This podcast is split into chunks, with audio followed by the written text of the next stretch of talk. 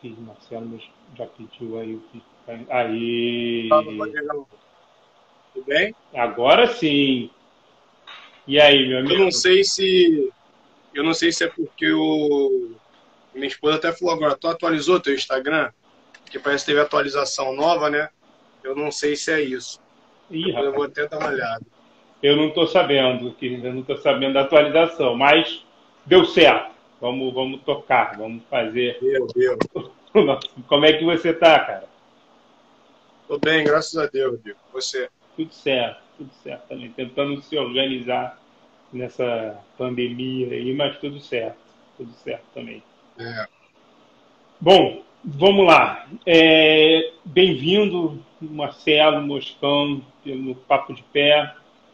Papo de Pé, ele acontece toda quarta, todo sábado, nesse momento. A gente está discutindo diferentes modalidades, a gente está falando sobre diferente, desmistificar um pouco todas as modalidades. E aí, pô, foi, fiquei muito feliz quando você aceitou vir falar de, sobre o judô. Então, a primeira coisa que eu queria é te agradecer e agradecer a tua presença aí para a gente poder falar de judô.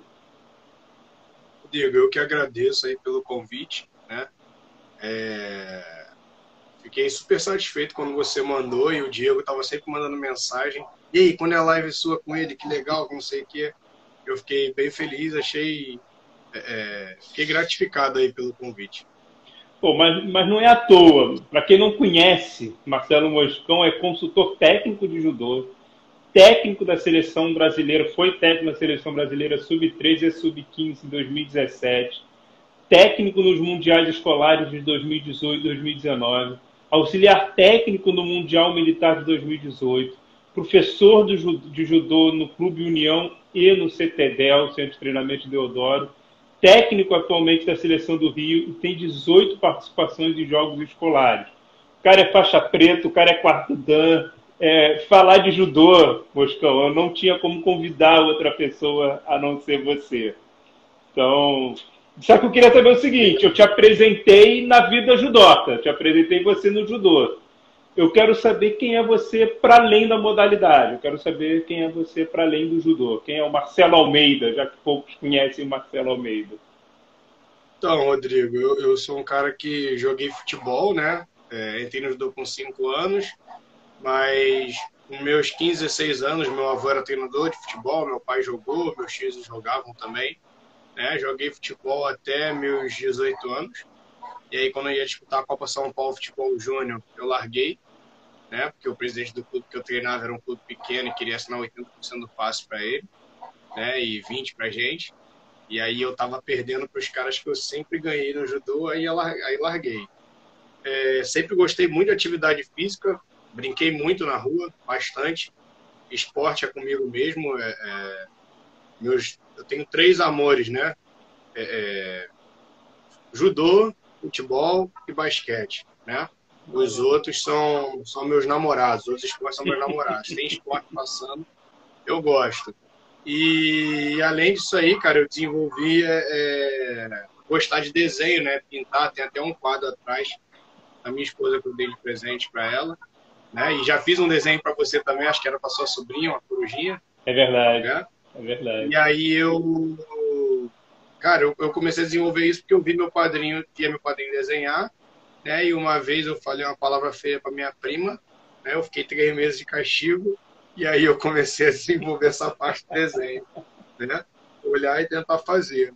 E nessa quarentena agora eu, eu tô até fazendo encomenda, pintando quadro para fora, né? tá sendo bem legal. Pô, então, esse é o Marcelo Moscão aí. que quando não tá no judô, com certeza tá jogando futebol. Você é goleiro, né? Você, é, é quando jogava é. bola, era goleiro, né? Isso aí. É, posso falar que eu já fiz gol nesse goleiro aí, hein? No Engenhão, no campo do Engenhão ainda. no campo do Engenhão. E como é que o judô chegou até você? Já que sua família toda era do futebol, como é que o judô chegou até você, cara? Então, Rodrigo, o, o meu sensei, né? Ele era amigo da, da minha família, amigo dos meus pais. É, e, e aí o meu sensei tinha uma história muito engraçada, é, assim, engraçada, né? E, e ao mesmo tempo triste. Meu sensei foi rico três vezes e pobre quatro, né? Na quarta vez foi onde ele faleceu. Sinto falta do meu velhinho hoje, que foi até o sensei do Pablo também. Né? Como é que é o, como assim, é que é o nome do seu sensei? Roberto Mesquita. Roberto. Né? Da família Mesquita, que tem é, é, bem influente no, no mundo do judô, né? Que o pai dele era o Teófilo Mesquita e tem o irmão dele que é o Chino Mesquita, que é árbitro internacional, já árbitro mundial, né, pan-americano, é referência no Brasil. E aí ele decidiu voltar a dar aula, né? Uma dessas indas e vindas dele de ser rico, pobre, rico, pobre, ele decidiu voltar a dar aula de judô e aí é, é entraram todos os amigos. Ele tinha um bar e aí entraram todos os filhos dos amigos dele, né? Que, que moravam lá. E meu pai me colocou. Eu comecei fazendo judô com ele. Você tinha né? quantos anos? Nunca. Eu tinha cinco. Sim. Aí, cinco anos você não entende muito, né? Você faz a modalidade. É... E, e quando eu fui ficando mais velho, assim, né? Mesmo com 12, 13 anos, eu não tinha aquele negócio de, ah, eu quero ser campeão olímpico, eu quero ser campeão mundial. Eu gostava muito de treinar, não gostava de faltar, gostava de sair na porrada. Só que, assim, eu caía para trocentos no treino, né? É, é, eu era considerado o fraquinho do treino. Né? Ah, não, não quero treinar com o Moscão, não, Rodrigo com o Marcelo, não, não sei o quê. O meu apelido apareceu também no, no judô, né? Eu não quero treinar com o Marcelo, não. Só que quando eu chegava na competição, aqueles que não treinavam comigo, é, às vezes voltavam sem medalha para casa e eu voltava. Então, assim, eu passei a entender de verdade o que eu queria no judô, né? Quando eu entrei no juvenil. E assim, eu quando eu tive 13 para 14 anos, eu meio que enjoei do judô, né? Uhum. E aí eu falava com meu pai e minha mãe que estava indo treinar, né? E não tava, tava indo jogar bola. Até o dia que meu pai apareceu no treino e eu não tava. E aí a chinela cantou, fiquei de castigo. É... é foi o castigo de três assim... meses?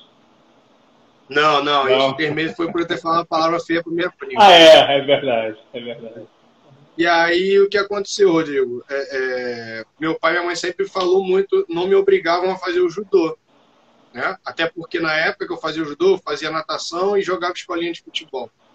Então, assim, para tu ver, eles gostavam que eu fizesse esporte, eu não ficar parado. Uhum. Só que é, é eles não obrigavam eu ser campeão, nada disso, mas obrigavam que eu levasse as coisas a sério. Né? E aí, ah, você vai sair do judô? Eu falei, não, não vou sair do judô. Depois desse dia que eu, porque eu também sentia a falta, mas eu não queria dar o braço a torcer que eu sentia a falta do judô, uhum. né? Porque meu sensei cobrava muito de muito, muito, muito, muito. Hoje eu entendo a cobrança dele. Quando eu virei técnico, eu entendi, eu entendi o porquê da cobrança dele sobre mim. Né? E por quê? É... Então, o, o, irmão dele, né? Já eu comecei a dar aula com 15 anos, né, Rodrigo? Uhum. Faixa verde para ele. Ele falava assim, Moscão, puxa aquecimento aí. Quando eu vi, eu estava dando aula das crianças todo dia, que ele não tinha mais paciência para dar aula. Né? E nisso aí, quando eu fui vendo, eu estava ali no meio, mas eu não parava de treinar e continuava competindo. E assim, aí fui para Gama Filho, lutei, é, é, consegui minhas medalhas, conquistei bastante coisa. Não era o melhor do Rio, mas eu estava ali no bolo, ali, subia no pódio, né? Tanto que é, quando eu decidi ser técnico, né? Foi quando eu peguei a faixa preta. Na verdade, só dava aula na escolinha. Quando uhum. eu decidi ser técnico foi porque eu peguei a faixa preta e aí um pai de aluno lá, né, que me chamou para treinar a filha dele no particular, assim, para dar treino técnico, já naquela época ele tinha essa visão. Ele falou: ah, quero dar um projeto social para criança. E eu é. queria que você fosse o técnico. Aí o meu sensei não quis e falou assim: ah, pode botar o um moscão lá. Né? E aí entrei nessa vibe e botei na minha cabeça assim, cara, eu não fui atleta de seleção brasileira, não fui a brasileiro, não tenho medalha de brasileiro. Então, como que eu vou fazer para as pessoas me reconhecerem como técnico? Eu falei, eu vou ter que trabalhar mais do que todo mundo. E aí eu comecei.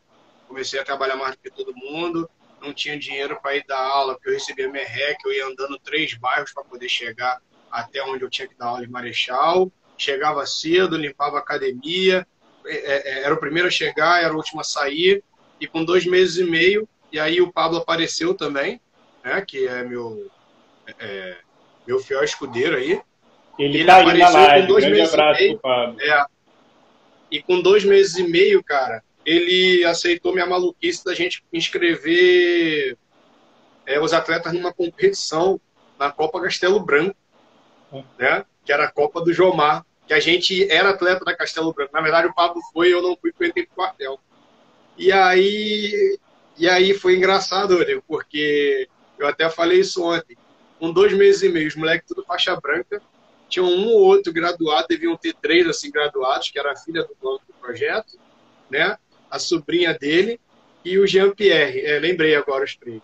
O resto era tudo faixa branca. Quando eu cheguei na competição, que eu fui ver o nível da competição amistosa, hum. aí eu falei assim, eu falei, caraca, ou eu acertei ou eu errei, Pablo.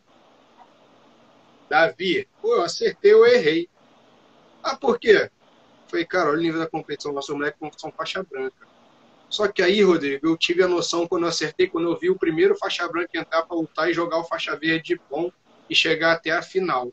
E eu fui vendo os faixa branca, faixa cinza, faixa branca, nosso, e ganhando dos, dos laranja, dos verde, e nego começando a ficar nervoso. Pô, da onde vem esse moleque? Que projeto é esse? Isso, isso, aquilo. Quando a gente foi ver, no final de tudo, nós fomos segundo lugar geral. E ainda tinha a equipe do Panamá lutando. Entendeu? Nesse dia eu lutei, fiquei em terceiro, o Pablo lutou, foi campeão. Cara, é, é... e dali, Rodrigo, foi o, o, ponto de partida. Eu falei assim, é isso mesmo que eu quero. Eu recebia só 350 reais por mês, fiquei recebendo durante um ano e pouco. E aí comecei a classificar os alunos para o brasileiro regional, que não foi só eu sozinho, né? Eu e Pablo. Uhum. E tinha o dono do projeto também, o Davi. E aí, cara, eu dava meu jeito. Pedia para passar no cartão em 50 vezes, para ir pagando aos poucos. Pagava quando tinha meu exame de faixa, com 13 terceiro. Vendia alguma coisa aqui, pedia meu padrinho ajuda, né? E eu viajava e ficava na arquibancada gritando, né? Dando instrução. E as pessoas foram me reconhecendo e foram me dando oportunidade. E se você não chegou como atleta à seleção, você chegou como treinador à seleção. A gente já vai entrar nessa história já. Eu já vou te perguntar sobre é. isso. É, eu queria fazer uma pergunta, assim, tem gente que está assistindo e conhece o judô de uma maneira popular. É, eu queria que você me, me, dissesse duas coisas. Primeiro, o que, que é o judô? Como é que você define o judô? De uma maneira bem, bem resumida. Judô, filosofia Isso. de vida. Filosofia de vida, tá. E essa filosofia traz o quê? Essa filosofia diz o quê? Ela tem a disciplina, respeito, comprometimento, educação, companheirismo, Gita Kyoei, que é o bem-estar mútuo. Né? Não adianta você estar tá bem para você mesmo se quem está em volta de você é, é, não está bem, não adianta muito. Beleza. E qual é o lugar que você enxerga o judô no cenário brasileiro hoje? Essa modalidade, judô, qual é o lugar que você enxerga isso no cenário brasileiro? Então, Rodrigo, a gente conversa muito sobre isso nos grupos de judô que tem, né? Eu faço parte de vários aí. E a gente estava conversando sobre isso agora na pandemia, né? Que a gente, é, como o CREF não pode fiscalizar as lutas, né?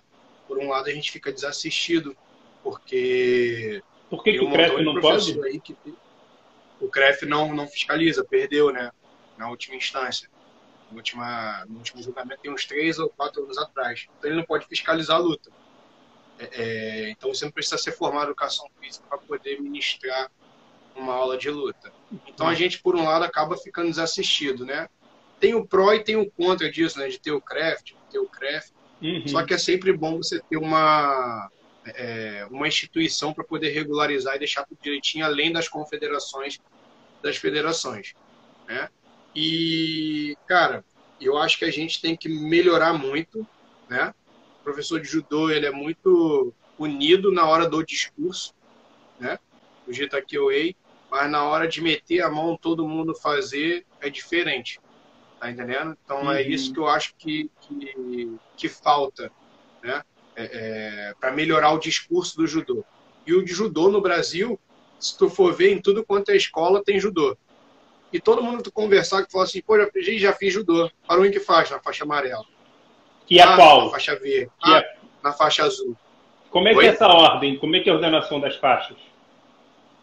É... Então, se eu não me engano, de uns tem uns 4, 5 anos que mudou o regulamento, né? Porque antes era branca, cinza, azul, amarelo, laranja, verde, roxa, marrom e preta, né? Hoje você começa na branca, aí branca ponta cinza, aí vem cinza, cinza ponta azul, azul, azul ponta amarela, amarela, amarela ponta laranja, aí vem laranja, verde, aí vai normal.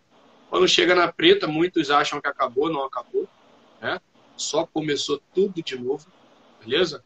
É, tanto quando você chega no primeiro dano, nós chamamos de Shodan. Shodan é o início de tudo. Olha. Onde você vê que você não sabe nada e tem muito mais para poder aprender, né? E Aí só um vem, faixa preta é... chega no primeiro dano. O primeiro dano é o depois do faixa preta, é isso? Não, não. Marrom foi para preta, já vira primeiro dan. Ah, tá. Beleza. Entendeu? Beleza. Aí depois, na faixa preta, vem primeiro dan, segundo dan, terceiro dan, quarto dan e quinto dan. Né? É, hoje, graças a Deus, eu sou quarto. E aí depois vem faixa vermelha e branca. Sexto, sétimo e oitavo. E por último, a faixa vermelha, que é o nono dan. Não para, né? É uma... É uma, uma é, eterna construção. E, né? me... e mesmo no, no nono dan, você continua aprendendo. Incrível, incrível. E o que faz, por exemplo, passar da, da branca para cinza é a segunda, né? Branca com ponta Isso. cinza e cinza. O que, que faz passar de uma para outra? Qual, qual, é o critério de então, passar de uma faixa para outra? Tem, tem um programa, né? É, tem um critério lá para você poder pedir. Uhum. Né? A CBJ fornece lá o que é exigido, né? Como se fosse a ementa igual da faculdade. Ah, a faculdade tem que seguir aquilo ali para o aluno fazer a prova, ter as matérias, ter as aulas. No judô é a mesma coisa. Né? Eu é, é, tem gente até que fala, ah, tu é maluco? Não, não sou maluco não. O Pablo compra a minha ideia também. E sempre quando eu vou dar aula em algum lugar, eles compram a minha ideia. E no Judô Clube União a gente montou essa, tá montando essa metodologia, né? e para onde eu vou trabalhar, seja no CTBEL, seja no Brasil Valor, por onde eu passei, é, se o menino vai fazer exame para branca ponta cinza, a gente treina ele acima duas faixas. Ah, mas ele vai saber mais. Não tem problema. Esse é o pensamento. Eu acho que a gente não tem que guardar conhecimento. E sempre, uhum. por que, que eu penso isso? Porque o meu sensei fez isso comigo, com o Paulo, fez com todos os alunos. Agora tu entende porque que eu falei, por que ele me cobrava lá atrás, eu não entendia. Só que de mim ele cobrava além do normal. Né? É, é, e, e, às vezes eu chorava, não queria mais fazer judô, não queria mais fazer judô assim, para não ser cobrado, que é totalmente errado. Tem que ser cobrado sim. Tá entendendo? E, e, e isso me ajudou muito, porque hoje eu pego a apostila que eu desenvolvi com o Pablo, que é a apostila do lado do meu sensei lá atrás, e a gente sabe que a gente está muito à frente de muitas coisas. Uhum. Tá entendendo? A gente segue o cronograma da CBJ, mas a gente introduz outras coisas. Então isso nos ajuda muito. E aí seguindo esse programa, para a gente é muito bom, porque às vezes chega algum professor lá, amigo nosso, para poder é, puxar o exame de faixa, né, que a gente convida, ou para poder ministrar alguma aula. Os meninos sabem contar, é, criança de 5, 6 anos sabe contar até 30 em japonês, sabe fazer todos os rolamentos, sabe fazer golpe para direita, para esquerda, tá entendendo? Esse é o nosso desenvolvimento assim. Essa é a metodologia de vocês, né? Você falou C, é, CBJ, né? Que é a Confederação Brasileira de Judô, é isso? Aí. Tá. E também tem a, a, do Rio de Janeiro, né? Que é a Federação do Federação. Rio. Como é que é isso. essa divisão? Pensando assim, a gente está falando para o Brasil inteiro, tem gente que assiste agora a live, mas também tem gente que assiste o Papo de Pé no YouTube e pessoa curiosa para conhecer o judô. Você falou que o CREF não está presente mais, né? não pode mais é, fiscalizar. E aí, como é que é? Como é que é essa organização de federação, confederação? Como é que se dá isso? Então, Rodrigo, é, é, questão Federação do Rio, ela é um pouco mais maleável, né? Porque não, ela, ela abrange só o município ou o estado. Uhum. E ela tem que fomentar o judô. Né? Então, assim, não é exigido CREF. Mas, por exemplo, para você poder ter a sua agremiação, você tem que ter a pessoa responsável pela sua agremiação, que seja formada em educação física, beleza? E que seja acima de terceiro, seja de terceiro dan para cima, né? Então, isso aí já faz o quê? Já faz ficar um pouquinho mais difícil. Então, as pessoas acabam, é, é como se fosse uma capacitação para você ter a sua agremiação. O cara vai ter uma vivência né? Se ele chegou até o terceiro dan, é porque ele teve uma experiência, ele entende do judô, ele sabe o que ele está falando. Ah, eu me formei faixa preta hoje, quero é, é, fazer a minha agremiação. Tá entendendo? Não. É? Só que assim, a federação não consegue fiscalizar todo mundo e nem a CBJ. Uhum. Né? Porque assim, ah, eu me formei faixa preta hoje. Se eu quiser ir dar aula numa escola, é, é faixa preta se forma em dezembro, né? se eu quiser montar um projeto meu, meu currículo, levar para uma escola e a escola aceitar, eu posso dar aula. Tá entendendo? Não tem nada que regulariza isso. Né? Mas, por exemplo, para você poder fazer parte da CBJ, das competições da CBJ, aí sim a instituição pede que você tenha CREF. Por exemplo, é que nem a gente trabalha lá no CTD, ou trabalhou no Reação, trabalhou no Brasil Aliouro. Tá bom, você é faixa preta, quinto dan. Mas se você não tiver o CREF, você não trabalha aqui. Que aí é uma, é, é, é, uma regra da instituição e a CBJ faz assim. Então ela acaba deixando bem, bem seleto, né?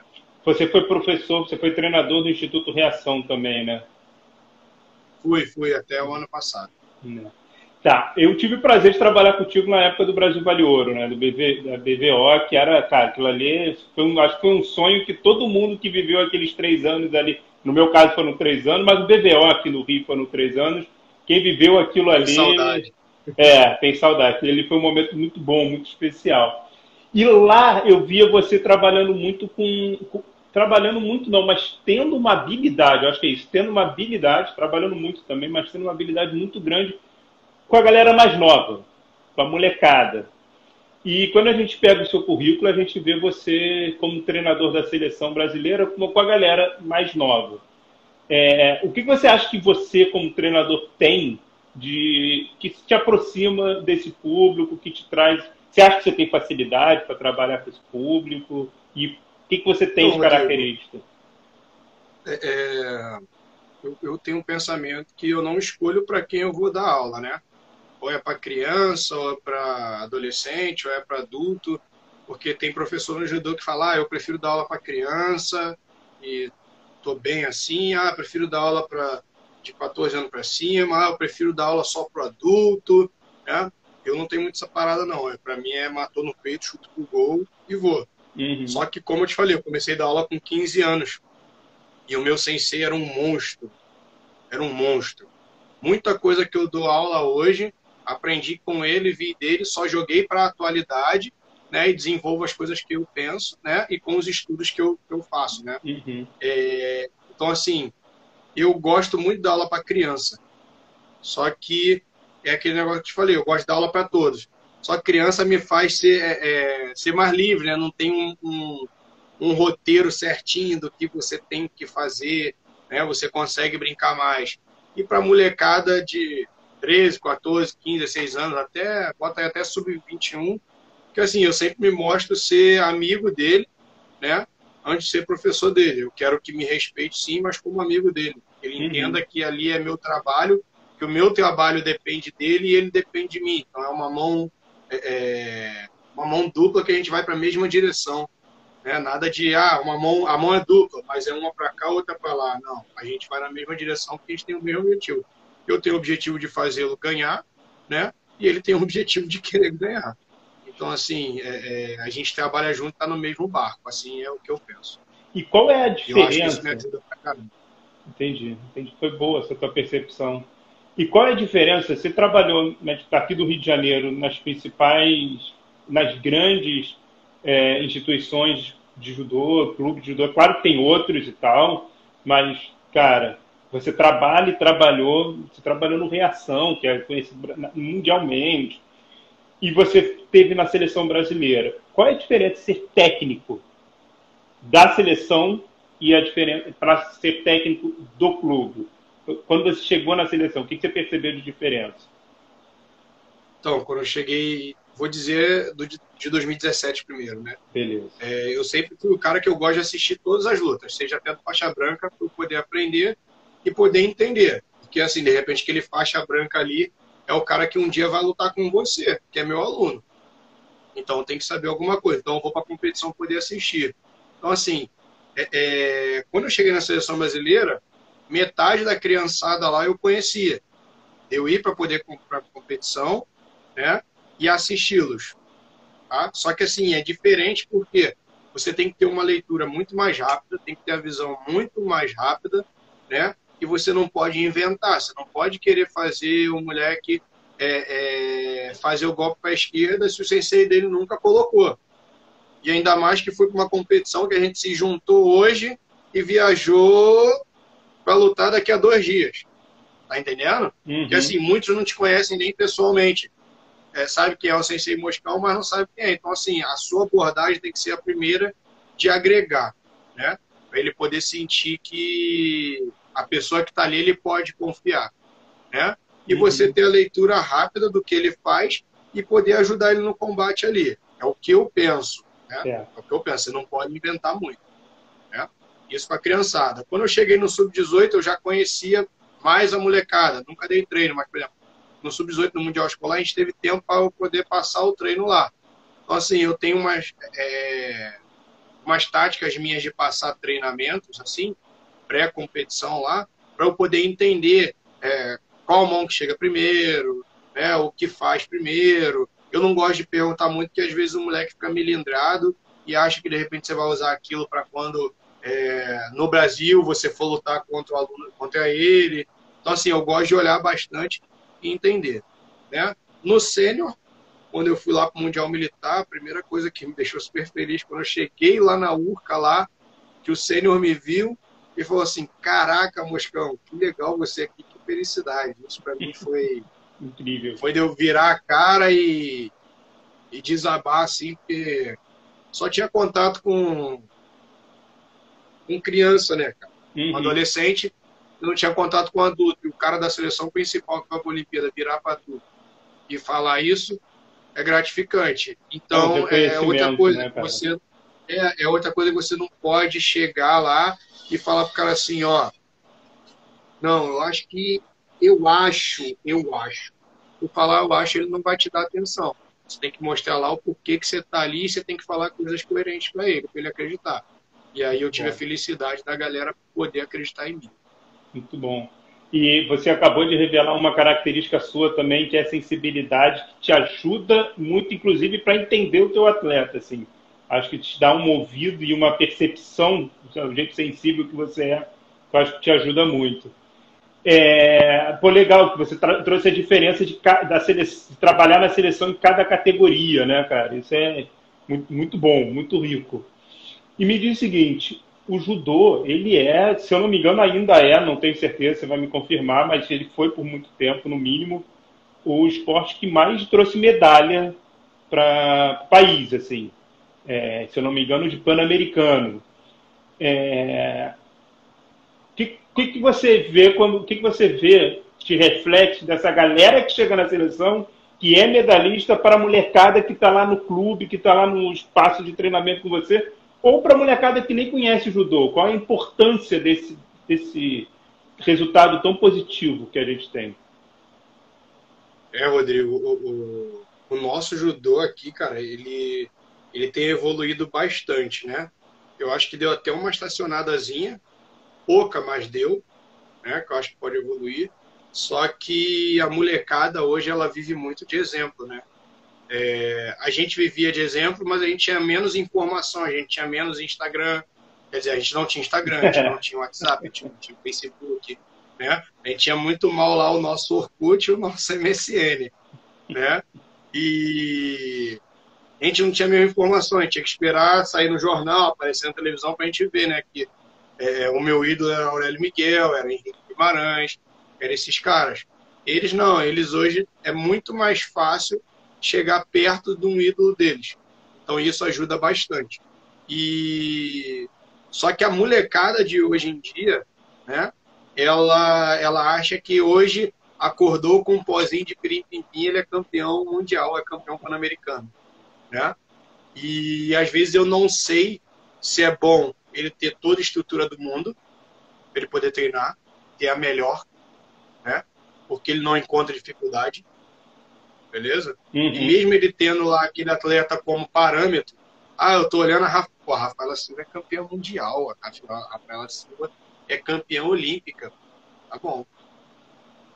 Porque a galera hoje, a molecada, só quer ver é, é, a medalha, só quer ver o troféu, mas não quer ver a cicatriz que aquela pessoa conseguiu para poder ter a medalha de mundial, para poder ter a Olimpíada. Tá entendendo? Entendi. Então, assim, eu tive a oportunidade de trabalhar com a Rafaela no Reação. É, falam que ela não gosta de treinar. né? Cara, e, e não foi isso que eu vi, não. Ela é inteligente, ela sabe como ela treina.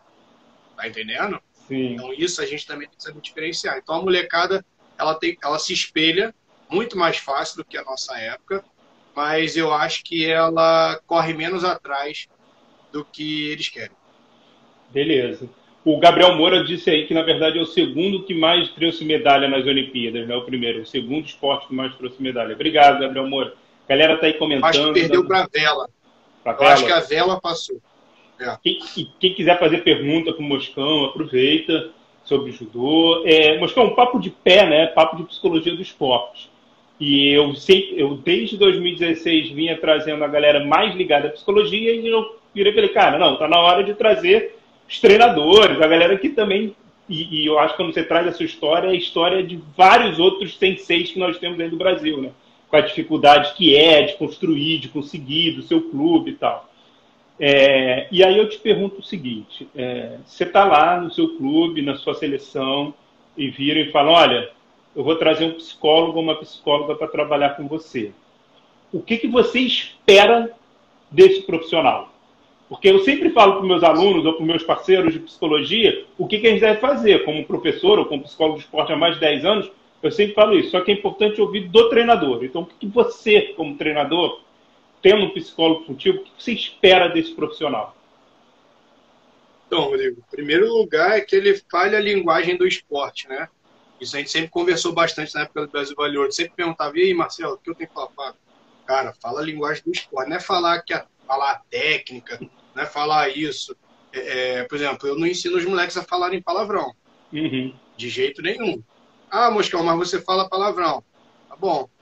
Mas o dia que eu tenho que falar, que é tem que pegar, é tem que pegar. A gente tem que mexer com o brilho deles, né? Então, é, vocês acabam entendendo mais de mente assim do que a gente, né? É, fiz o curso agora de coach esportivo, me formei tem é, uma legal. semana.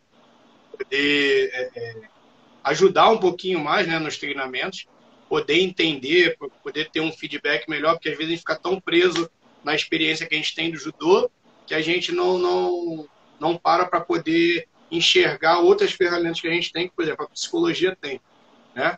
É, é, o coach esportivo tem. Então, assim, uma coisa que eu sempre falo, ó, psicólogo esportivo ele tem que falar a linguagem do cara, né? É, claro que para você ir em cada um do judô ir lá, que é esporte individual, ó, é isso, isso e aquilo. No outro fala, é complicado, né? Mas eu acho que é, tem que conseguir um meio termo. Já no esporte coletivo, eu acho que é mais fácil. E aí, quando você vê que não atinge aquele, é, aquele atleta ali, você consegue chamar ele sozinho e fazer. Né? Mas o que eu penso sempre, sempre falei isso, sempre falei isso, é linguagem deles, linguagem do esporte. Você não pode chegar na competição para competir hoje no esporte combate, o cara quer ligar no 220 e falar assim, amigo, bom, hoje é seu dia. Não vai, não vai, não vai. Tá entendendo? Por exemplo, eu tenho alunos, eu tenho alunos que, que eu achava que tinha medo do tapa que eu dou. Dou tapa no ombro, pá, pá, pá, bate e dou, dou dois aqui. Pô, eu tinha aluno que tinha medo, eu achava que tinha medo. O dia que eu falei assim, cara, esse moleque tem medo, vou fazer isso mais, isso aí tá atrapalhando ele. Sensei, eu acho que eu perdi porque você não fez isso. Olha só. tá entendendo? Botou a culpa em você então, assim, na quebra. É, é meio que vira, praticamente vira um ritual, um ritual. virou a linguagem dele. Um ritual. É? Então é isso que eu acho aí. O psicólogo que for atingir tem que falar a linguagem deles. Tá, mas isso é para o atleta. O que você está falando é ele para trabalhar com o atleta, ele tem que saber falar a linguagem do atleta. Para você, treinador, como é que o psicólogo pode mim, te ajudar? É. Então, é, é conseguir sempre é, é achar os pontos que eu não consegui atingir, né? Para poder fazer a equipe evoluir aqui. Uhum. Né? porque eu acho que isso aqui é o que define muito você você ganhar a cabeça, é, é, ganhar a definir o que você quer fazer, o que você quer ser, tá entendendo? E eu acho que o psicólogo consegue ter essa visão mais, é, é não sei se é a palavra certa, vou usar holística, né, da coisa, de o treinador tá focado nisso aqui, mas o psicólogo está daqui de trás e está assim, opa, está deixando escapar aquilo ali, ó, vem cá. Ah, professor, legal. Ó, vou falar com aquele ali porque está deixando escapar isso aí. Pá. Eu acho que é assim, eu acho que ele é, é, o treinador olha daqui e o psicólogo ou coach olha daqui. Eu acho que é isso. Legal. E é legal que você está separando psicólogo e coach, que de fato são duas coisas diferentes, duas são diferentes, duas formas de atuar aí. diferentes. Legal, legal. Que podem contribuir bastante, né, Rodrigo? Sim. É, eu entendendo um pouquinho mais, né, pude trabalhar com você, trabalhei com outro, é, é, eu podendo trabalhar com as duas funções, né, eu pude entender, né? O psicólogo Sim. atua de uma forma e o coach atua de outra. As pessoas confundem muito acha que psicólogo e coach é a mesma coisa, gente. Não é, desculpa. É verdade, é, é verdade. E, pô, eu lembro que era muito bom trabalhar com aquela equipe. Foram três anos ali maravilhosos, assim, foi... Eu lembro, que eu, eu lembro que essa coisa da observação que você diz, é, eu nunca eu comecei a trabalhar com judô naquela equipe, né? Depois fui trabalhar com outra, mas aquela foi a minha primeira. E aí eu vendo a competição, lembro que a primeira coisa que eu quis fazer na primeira competição foi ficar na arquibancada, para fazer um pouco o que você falou, de conhecer, para entender. E aí eu vi que tinha uma área que era a área de concentração, né? Que era a área do aquecimento. Ali o bicho pega. e aí eu falei, cara, o meu lugar é ali. O meu lugar na competição é ali, não é vendo o treino, não é vendo a luta, é ali, é ali, é na área de concentração. E aí eu consegui com a federação o espaço para a psicologia poder estar tá lá. E aí eu lembro que era a única então, equipe que tinha lá. Você, você e o Brasil Vale Ouro foram os pioneiros. Depois disso daí, todo mundo quis botar coach e fisioterapia, que só quem colocava era a gente. Olha só, cara. Bom. É, mas eu, botar, é, eu fazia. E era, cara, era o diferencial, assim. Eu via. Porque eu acompanhava os treinos e aí eu. É. E aí acompanhar a luta. Isso que é o mais importante, Rodrigo. Isso que é o mais importante tem psicólogo tem que acompanhar o treino. Quer trabalhar com esporte?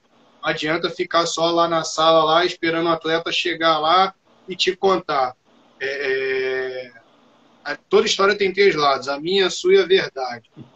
Beleza? É Sempre vai faltar alguma coisa nisso aí. Sempre vai faltar alguma coisa. Então, o psicólogo que vai lá assistir o treino, ele vai entender muito melhor a cabeça do atleta e ele vai trabalhar muito melhor. Pô, e aí foi um prazer gigante depois de ver uma atleta sendo meu aluno de psicologia, né? Se formando em psicologia. Pô, isso aí. É o que você falou aí. É emocionante, assim, foi, foi demais, assim, ver o cara. Ele foi... e naquela época, e naquela época foi legal, porque o, o, a gente tinha uma pessoa, né, o Lucas Lima, né, Sim. que estava vindo uma monstruosidade Sim pá, pá, pá, pá, pá, pré-temporada para ir para a seletiva. Faltando duas semanas para a seletiva, o Lucas dá um surto que não quer mais fazer judô, que não sei o quê, que larga tudo.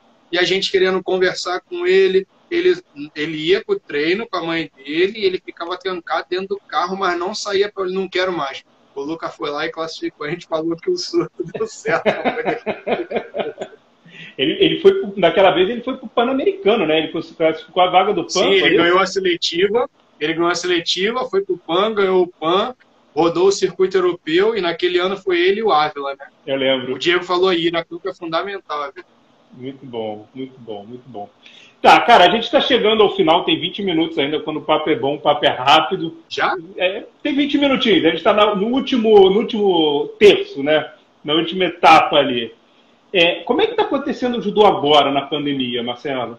Como é que está acontecendo agora? O que, é que você tem feito? Rodrigo, eu, eu antes da pandemia, ano passado, eu comecei a consultoria técnica para alguns atletas da seleção brasileira. Né? E aí eram alguns de, de fora do Rio, às vezes eles estavam viajando para para as competições internacionais, aí me mandava o adversário, eu fazia análise de luta e mandava para eles. Ah, que legal. Para mim, isso estava sendo algo novo e, e monstruoso, né? Porque é uma análise de desempenho, né? É análise de desempenho. É. Isso aí. Eu ah, montava a estratégia junto com eles, de acordo com a luta deles, né? O que eles fazem, e montava aquilo ali e dava as opções.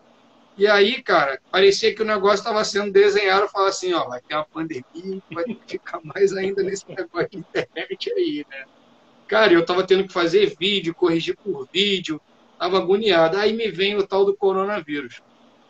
Nas três primeiras semanas eu falei, cara, vou continuar passando treino no WhatsApp, porque isso aí vai passar, né? E aí o Pablo ficava, Chicão, acho que a gente já pode dar treino online, porque eu acho que isso vai demorar. Eu falei, ah, pô, vamos esperar mais um pouquinho, porque vamos continuar passando treino no WhatsApp, né? Vamos montar, cada semana um monta de acordo com o nosso planejamento, aí tá.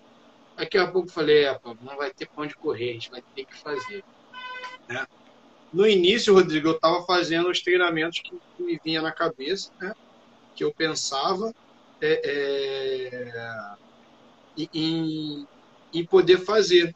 Só que assim, eu acho que eu fiquei tão limitado no negócio de internet de ah, não dá para fazer tanta coisa, isso, aquilo, que eu só estava me baseando em coisas físicas, né? E não estava é, tendo visualização técnica. Mas a gente foi fazer um treino conjunto com, com duas equipes do Rio Grande do Norte e do Rio Grande do Sul, né? A Shirosaigo e o Grêmio Náutico União. Hum. E aí esse meu amigo Rafael do Grêmio Náutico União passou um treino e me abriu a mente. Quando acabou o treino, eu falei, Rafael, obrigado, cara. Ele, ah, você abriu minha mente, eu já entendi que eu posso fazer muito mais do que eu estava fazendo, do que eu vi aqui. Ele é mesmo? É. Ah, daí para lá então, criei foi um montão de exercícios no elástico, um saco plástico, Pablo Ferreira boneco, fizemos boneco, e criamos um montão de coisas, usamos chinelo, começamos a desenvolver. Então, assim, não é a mesma coisa. Claro. Beleza? Mas eu acredito que. Não estou sendo prepotente, tá? Desculpa o que eu vou falar aqui. Mas eu acredito que a galera do, do CTD, do Clube União, que estava fazendo treino todo dia, né? É, é, seguindo o planejamento, vou até mostrar aqui o que, que eu printei hoje. Hoje meu telefone despertou por causa do planejamento, Olimpíada. É. Olimpíada. Estaria no meio dia dela. Hoje começava a Olimpíada. Aqui, o que eu printei. Não dá para ler. Não sei se dá para ver. Não, não dá para ver. O que está escrito? Agora, vê se dá. Não dá. Pelo menos eu não consigo. Está escrito Olimpíada Judô, porque estava no planejamento. Porque como eu estava trabalhando com alguns, tô trabalhando com alguns atletas, né? Uhum. Tava tudo. Eu falei, caraca, despertou hoje a Olimpíada. Então, assim, eu e o Pablo, a gente continua seguindo o mesmo planejamento, como se tivesse, ah, vai ter competição no final de semana que vem. O planejamento está montado como se fosse competição na semana que vem. É, ah, nosso objetivo é dezembro, seletivo para a seleção brasileira. O planejamento continua da mesma forma. É, e a gente está sempre criando alguma coisa, até porque não ficar monótono. Legal. Então, acredito sim que se a gente é, é, fizer o treino como está fazendo, desenvolver, acredito que a gente vai estar tá um passo à frente das outras equipes que, que treinaram é, é praticamente o básico. Assim. Legal. O Diego Magalhães, que é aí ex-atleta, eu falo que ele é ex-atleta e atual psicólogo, ele fala que ele foi buscar psicologia, foi estudar psicologia porque ele tem um psicólogo acompanhando ele. Grande abraço. É, Marcelo, me diz uma coisa, o judô, e eu lembro de você falar isso muito, é o esporte mais democrático, um dos esportes mais democráticos que, que tem. Porque tem espaço para todo mundo, tem várias categorias e tal. É, e a gente está num momento muito sério em relação, e tendo que, tendo não, mas já passou do tempo e não podemos fugir disso, de discutir temas fundamentais em relação a preconceitos e tal é, no esporte o judô sendo mais democrático, um dos esportes mais democráticos, ainda existe tipos de preconceitos no esporte, no judô? É, então, Rodrigo, eu eu sempre falei isso, né, discordando de um montão de técnico, um montão de professor que pensa que não, né, que o judô não é, não é democrático. Eu acho que ele é democrático sim, beleza?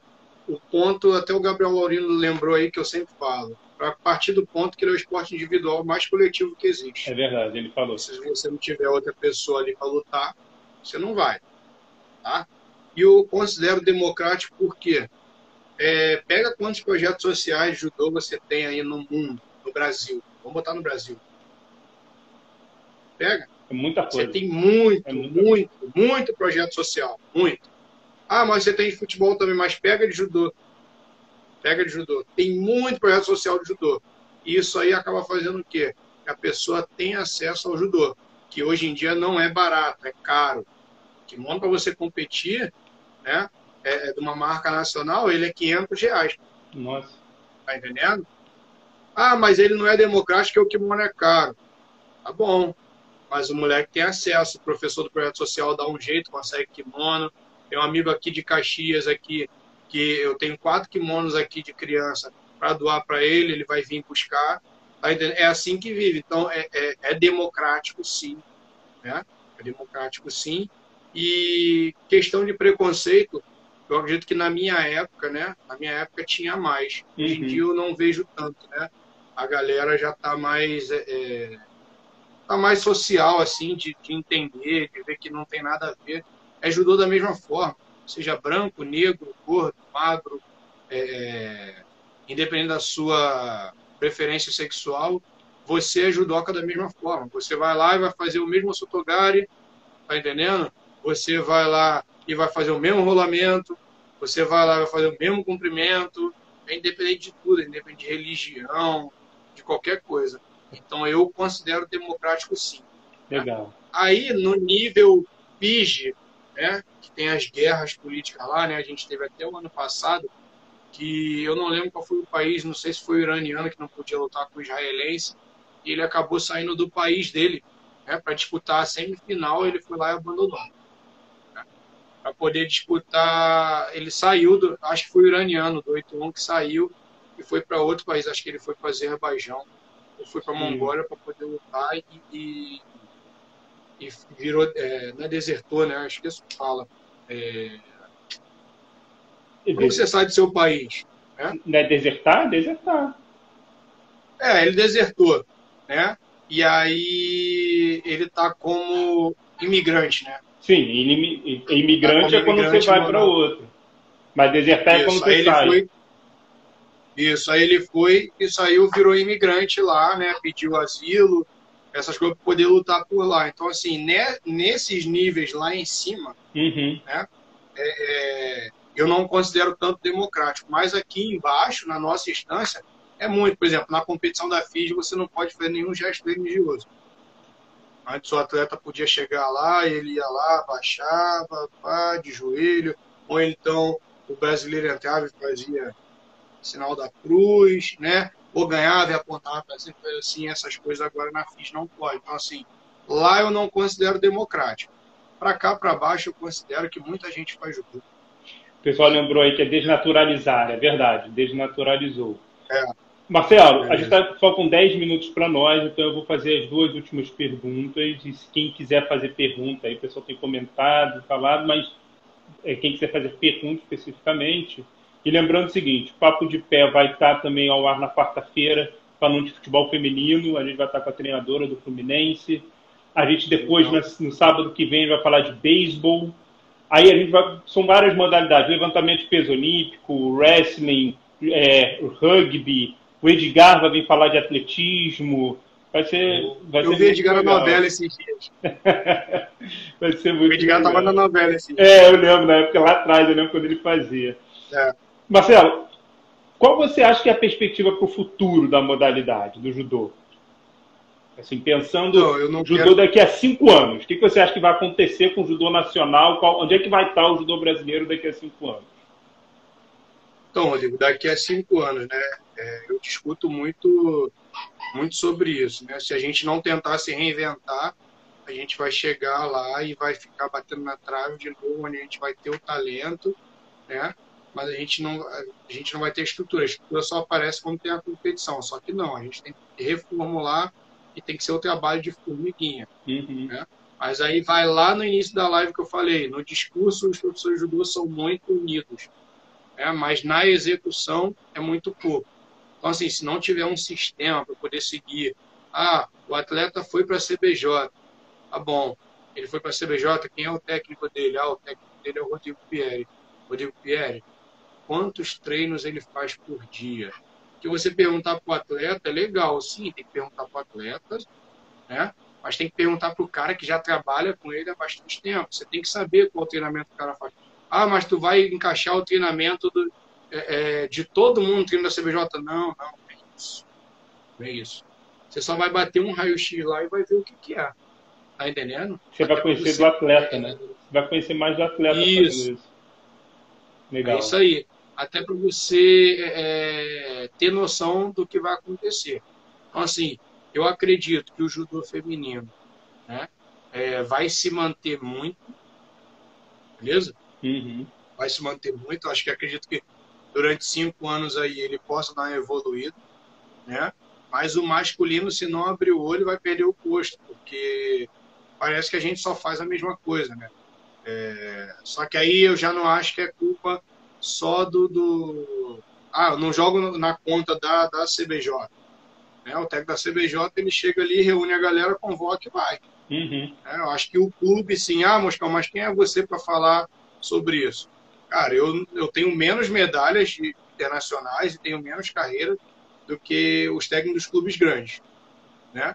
Mas graças a Deus todos eles me respeitam. Mas é, é, se eles me respeitam é porque eles viram alguma coisa em mim, né? Porque eu tô no meio, eu sei como é que é a parada. Eles pesam, né? Se você, ah, não, não, isso aqui não. E eu consegui chegar no, no um pouquinho, né? Um pouquinho eu consegui chegar onde falaram que eu nunca ia chegar. Então, assim, se a gente não se reinventar, não montar a estrutura, isso aí eu sempre falo. Ah, qual é a meta? A meta eu tenho tenho dois na seleção do Rio que pô, ficou em quinto lugar nos dois últimos brasileiros. Tá bom, meu trabalho é para poder melhorar para o ano que vem. A minha meta é para esses dois voltarem para o brasileiro, né? E não serem mais quinto lugar, serem terceiro lugar. Ah, eu tenho cinco atletas na seleção brasileira. Um é seleção B, outro é seleção C, outro é seleção D. Tá bom. Vou montar um planejamento, uma estrutura, ainda mais as equipes que têm estrutura, acho que fica muito mais fácil fazer. Vou montar um planejamento, uma estrutura para fazer o C virar B, o B virar A, o D virar C, tá entendendo? Para poder manter o trabalho lá. Subir em escala, né? Subir de passo a isso, passo. Isso, isso. Muito bom.